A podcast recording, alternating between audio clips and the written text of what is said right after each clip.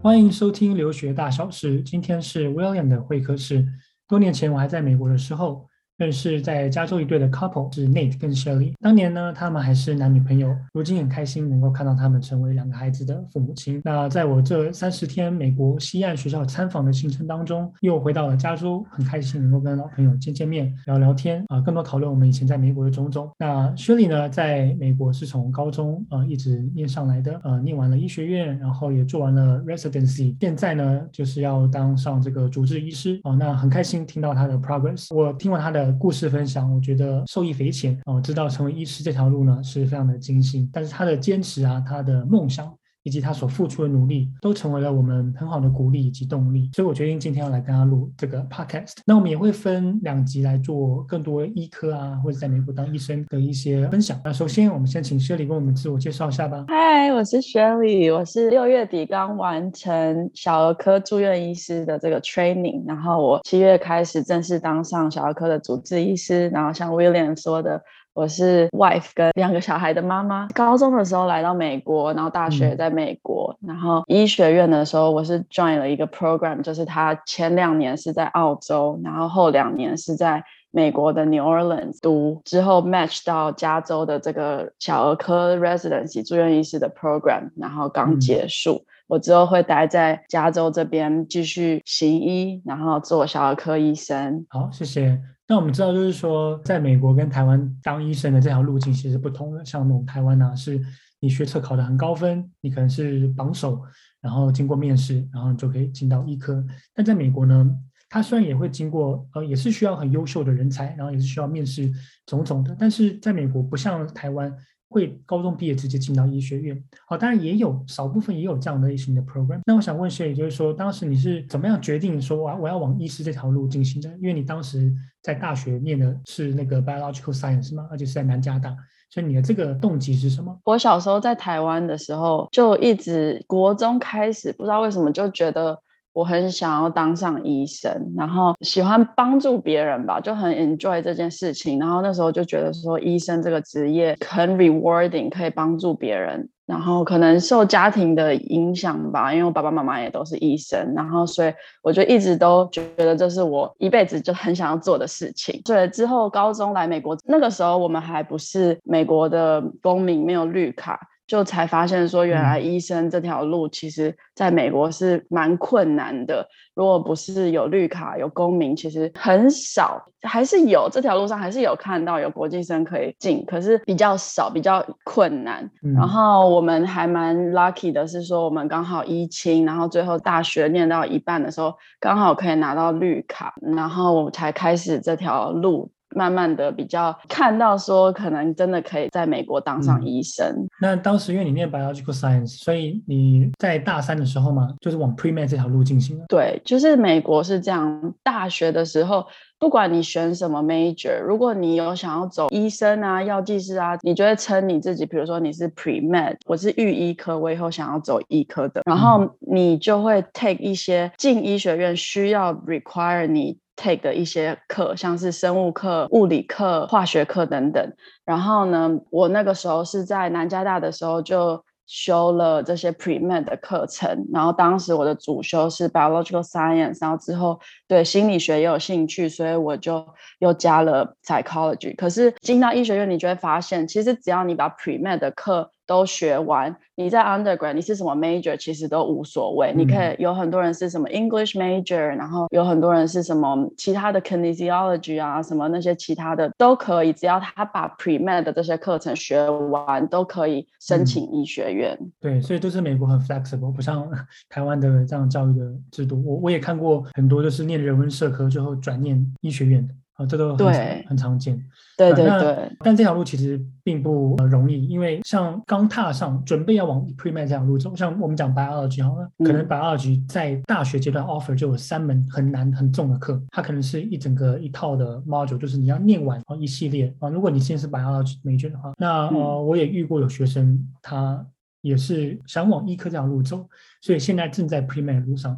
但是念到了 biology 的第二个 level 时候，发现他有点念不下去啊，那就跟家里人喊暂停，就说啊，我觉得医科这条路行不通，我可能去念 public health 或是念其他的啊。这就是我觉得美国比较好的地方了，因为它比较弹性，不会让你说你这条路。把自己给走到走不下去，你可以有这样的选择。对，对，因为我觉得有两个方面，嗯、第一个方面是医科这方面，他也想要你进来的时候你是已经 ready，你确定你想要当医生，所以他们也大完大学读完才、嗯、才让你申请。然后同时，他们其实也很喜欢那些你有很多 life experience 的人，就是比如说你以前是做别的啊，然后你领悟到很多道理，然后你决定你要当医生。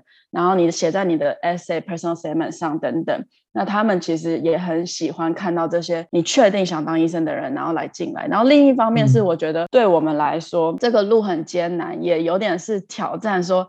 你到底有多想当医生？因为我也是走过这条路，然后 pre-med 啊，然后 medical school 上来这样等等，我就看到很多人大一进来的时候就抱着很大的抱负，然后就说我就是 pre-med，我要当医生什么的。然后可是经过这一一个一个考验，就很像很像那种对，就慢慢慢的被淘汰到，很多人就慢慢就放弃。所以我觉得就是看你自己有多想，如果你真的很想的话。那有的时候真的就是硬着头皮，就是去读，然后去考试。因为其实你当到医生之后，其实这些大学很多课你学到的东西，很多时候已经在生活上或是在行医这上面，其实没有这么大的关联。就像比如说我以前学 bio major，嗯，学那些动物的东西啊，什么等等，就是其实在行医上已经。没有什么用，可是如果你真的很想进医学院，那这就是它的 requirement，那你就是要努力去撑下去，去完成，对对对对，一定要撑下去。对，对啊，那我们都知道，就是说 pre-med 这个只是 preliminary 啊，第一个阶段，那后面就是要走考医学院嘛？那可不可以跟我们分享一下你考医学院的过程？在大学的时候，就除了修那些申请医科需要的课，像是我刚刚讲的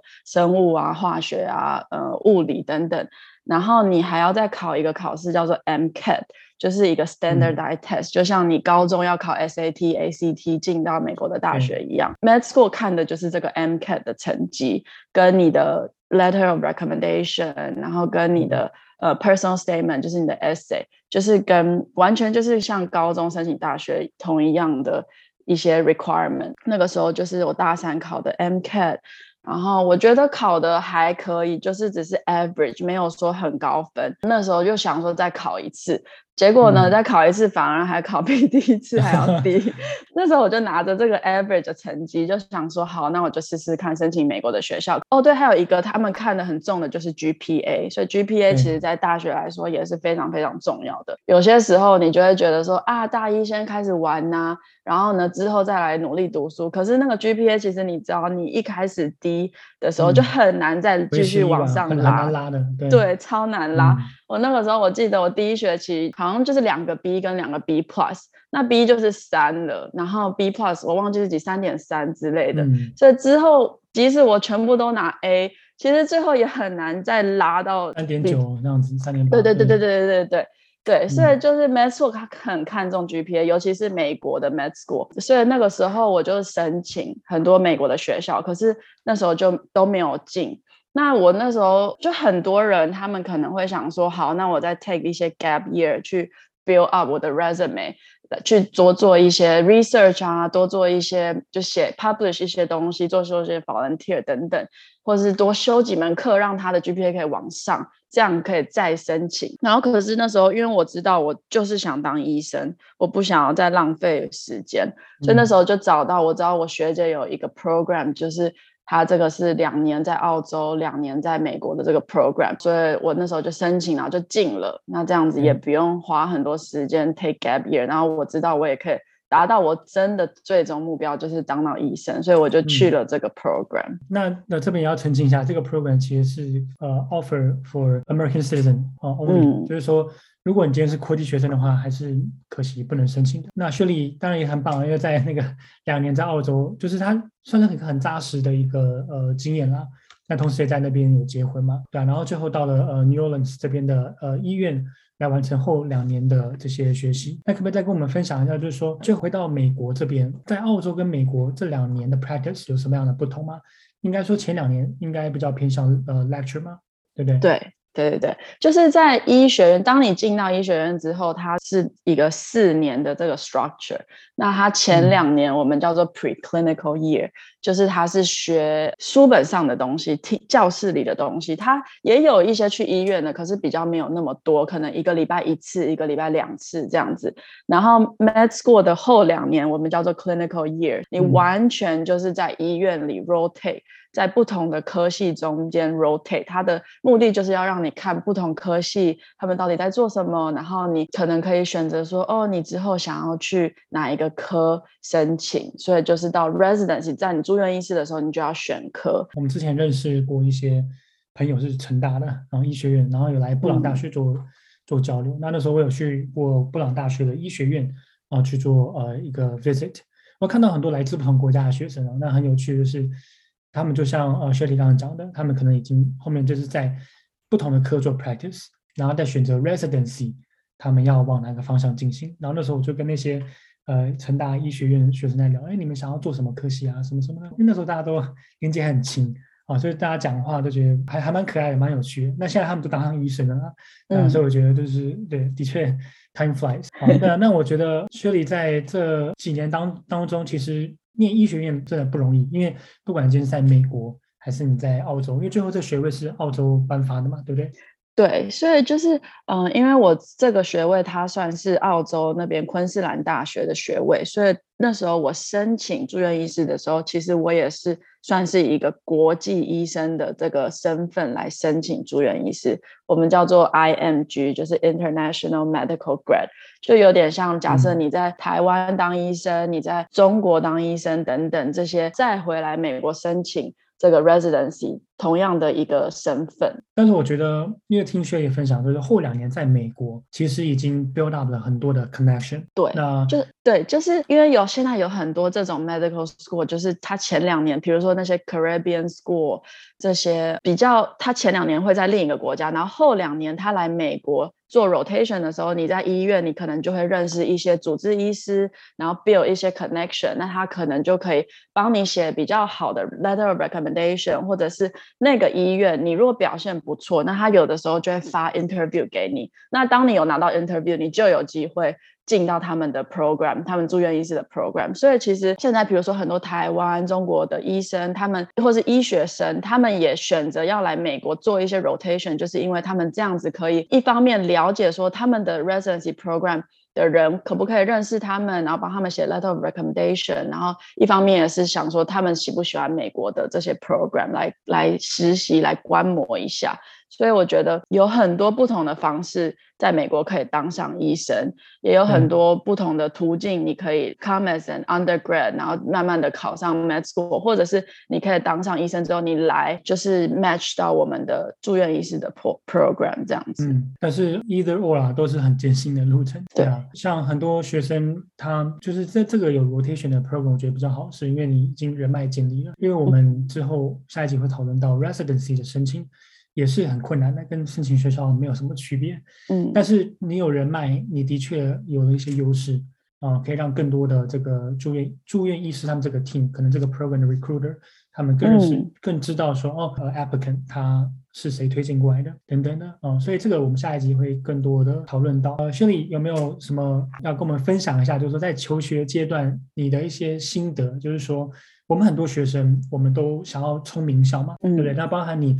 本科在南加大，其实是一个很 prestigious 的学校啊，又是很难的科系，然后能够顺利毕业，然后虽然有挫折，但还是进到医学院。那虽然很多学生就说啊，我要如果要念医学院的话，我要那种 research base ranking 在这个前几名等等的啊，但是这些在美国人的心中，他们其实不是 care 说哦，你是来自 Harvard，你是来自什么的医学院毕业，而是来自于你的能力或是谁推荐你来的啊。那就是说有没有什么要跟我们分享？在求学阶段的部分，就是我在求学阶段有领悟到一个道理，就是这样。我小时候就是一个完美主义者，就做什么功课我都想要把它做的最好。嗯、那小时候就是你知道，有些时候在高中的时候，比如说不同科系，他会给你不同的 project。那有的时候比较，嗯、比如说健康教育课给你的 project，我比较喜欢，我就会想要先 spend time on 那个 project。然后因为我这个完美主义的个性，我就会花很多很多时间，然后把那个 project 做得很好。然后可是最后呢，就发现没有时间读我，比如说我生物课的东西，我的英文课的东西，结果成绩出来，我健康教育课成绩很高，可是那个比重很低。然后呢，我生物课、英文课这些比重很高的，我反而很低分。那最后总成绩 GPA 出来就变得很低，然后就发现说，在申请学校上面。就是，我就发现说，我的成绩竟然虽然我平常表现的很出色，我 project 也都做的很棒，可是就都没有那些，比如说平常感觉好像他也没什么读书啊，然后也没什么功课，也没有很出色的人，最后申请学校的 result 才好。我就才发现说，其实在美国申请学校这个成绩是很重要的。我以前都觉得说啊，成绩不重要啦，就是努力读书就好了。可是当我发现说我的成绩，其实，在这个路上是很重要的。我就开始发现说，我会把精力放在怎么样 do it smart，怎么样 study smart。就是比如说，美国那些 professor，他考试前他都会给你一个表格，他会跟你说哪个 topic 在这个考试上为多少，哪个考 topic 在这个考试上可能位比较低，或者是你看那些 standardized test，如果你去他们的网站，其实他们也都会给你一个 breakdown on。哪一些 topic 它会它的比重是多少？然后我就开始会先读那些在考试会出比较多题目的那些 topic，即使我比较讨厌读那个，就开始不会说我先选我比较喜欢读的东西。然后你就会开始发现说，你这样 do it smart，你其实你比较省你的力，你也比较省你的呃 time，你也比较会。可以达到你想要的。然后，呃，大学的时候，你就会发现，有的时候你在最后要 final 的时候，你会大概可以从你平常的 assignment 的成绩，然后算说，哦，你最后 final 你要考到几分，你才可以拿到 A 或是 A minus 等等。然后有的时候。你知道考卷最后 final 出来，有些题目会有一些争议，然后 professor 会说，你可以来跟他讨论这个改考卷的这个争议，嗯、你们可以去讨论。以前就会觉得说啊，我干嘛跟人家计较这一分，就会 很看不起那些会去那边计较小分数的人。嗯、可是当我就发现这个成绩很重要的时候，你就会开始去跟 professor 就是 fight for 这一分。一开始我也很 shock，我很讨厌这样的自己。可是最后才发现，其实美国的文化，它很提倡说，你要怎么 stand up for yourself，你要怎么 be brave，然后你要怎么勇敢的为自己发声。然后你就会发现说，当你很有礼貌的，然后你去跟 professor 讲。那最多他能他能说的就是 no 就不行，你就没有这个分，最多就是这样。可是如果你不 fight for yourself 的话那你连这对、嗯、你就你根本就没有得到你最后想要。那这个当你从你 A minus，你为了因为这一分你 fight 到 A，然后呢，你的 GPA 你之后申请学校会对你会有影响。可是十年后这个 professor 他也根本就。不记得你，所以你不用去管什么面子问题，你不用觉得说哦，他会怎么想我。其实美国你不这么做，当地的美国人也会这么做，也会去 speak up for themselves。对，对，所以我觉得这是一个怎么样在这段路这个 journey 上面要怎么 do it smart，do it right，然后要怎么样 stand up for yourself。你有多有决心想要走这条路，它很艰难，可是其实是有方法的。对，嗯，很谢谢 Shirley 的这个鼓励分享。那嗯。我觉得这后面这一段很适用于呃，在美国念的大学的学生啦，因为大学念四年其实真的很漫长。然后呃，我也在美国念书，我也看到很多就是像学弟讲的 “do you smart” 啊、呃，但是要 “do it right” 啊、呃，有时候很难。因为我看过很多美国的学生呢，他其实很喜欢 bargain 啊、呃，跟学 跟教授去去讨分数，但是他明明就没有 effort 啊、呃，没有贡献等等的啊、呃，所以呃，要 “do it right” 啊、呃，你要有有理，你只要有理。为什么不可以？对，对不对？对。然后要 speak up 啊，这个很重要。美国的文化，不出声的人基本上就会被忽略掉啊。嗯、那当然，我们国际学生，我们英语不好没有关系，但是我们要多争取。一些努力啊，让教授能够指导我们。对，那很开心，就是可以跟可以跟 Shirley 聊聊到这个美国医科这条路的申请。那当然，其实申请本身是相当的复杂了，没有像我们刚刚这样子讲了几分钟就哦，我们就哦医科就上了哦，其实不是这样，还有很多 艰辛的过程。那下一集我们要讨论到更艰辛的，就是要去申请这个住院医师啊，那包含在住院医师这个呃申请阶段，以及真正进到里面。啊，有 rotation，有有有一大堆的哦，这个其实非常的困难啊。那我们下一集会来做更多的讨论分享。以上就是今天的分享。对医科申请有兴趣，或是想要听其他内容，都欢迎与学人联系，也欢迎订阅我们的频道。谢谢您的收听，我们再会。